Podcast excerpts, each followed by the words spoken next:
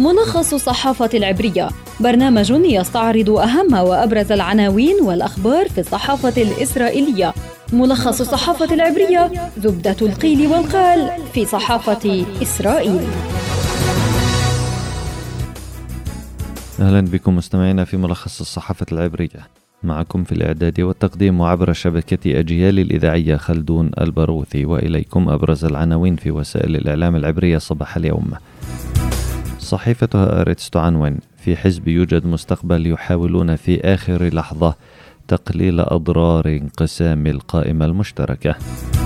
عن ذلك تقول يدعوت أحرونوت انسحاب التجمع من المشتركة قد يؤدي إلى توصيتها بيائير لبيد لتشكيل الحكومة لكنه قد يؤدي أيضا إلى انخفاض نسبة الناخبين العرب.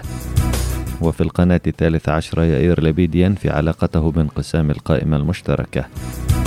إسرائيل هيوم تنقل عن محافظ نابلس قبله إن الضغط الذي يمارسه جيش الاحتلال قد يؤدي إلى انهيار السلطة الفلسطينية.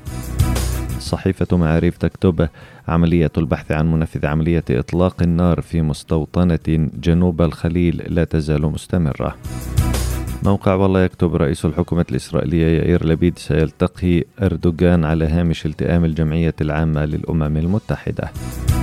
استطلاع لهيئة البث الإسرائيلية معسكر نتنياهو ستون مقعدا والائتلاف الحكومي ستة وخمسون والقائمة المشتركة بأربعة مقاعد فقط والتجمع لن يتجاوز نسبة الحسم. القناة الثانية عشرة إسرائيل توجه تحذيرا لحزب الله عشية ربطها منصة كريش بأنابيب الغاز إلى الشاطئ.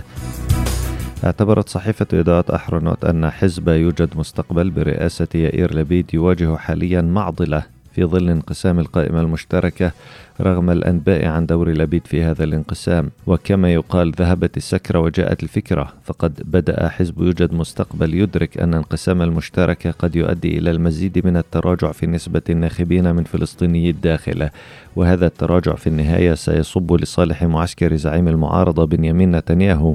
وهذا ما أظهرته نتائج استطلاع لهيئة البث الإسرائيلية أيضا وتراجع نسبة المشاركين في الانتخابات من الفلسطينيين قد يؤدي إلى عدم اجتياز القائمة المشتركة نسبة الحسم وبالتالي فإن عملية احتساب الأصوات ستكون دون أصوات المشتركة وهذا سيصب لصالح اليمين بالطبع ويظهر استطلاع هيئة البث الإسرائيلية أن 7% من الإسرائيليين أي ما يوازي ثمانية مقاعد سيصوتون لأحزاب تظهر الاستطلاعات أنها لن تتجاوز نسبة الحسم كما يظهر الاستطلاع أن معسكر نتنياهو بعد انقسام القائمة المشتركة قد يحصل على 60 مقعدا فيما سيحصل الائتلاف الحكومي الحالي على 56 مقعدا والقائمة المشتركة ستحصل على أربعة مقاعد فقط أي على حافة نسبة الحسم.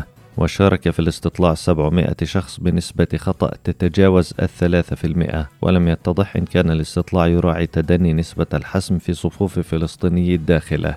وخوفا من ذلك تشير يدعوات أحرنوت إلى أن حزب يوجد مستقبل يسعى إلى تنظيم حملة لحث الناخبين الفلسطينيين للذهاب إلى صناديق الاقتراع بهدف رفع نسبة التصويت في صفوفهم لتجنب استفادة نتنياهو من استياء العرب من الانقسام الجديد في القائمة المشتركة.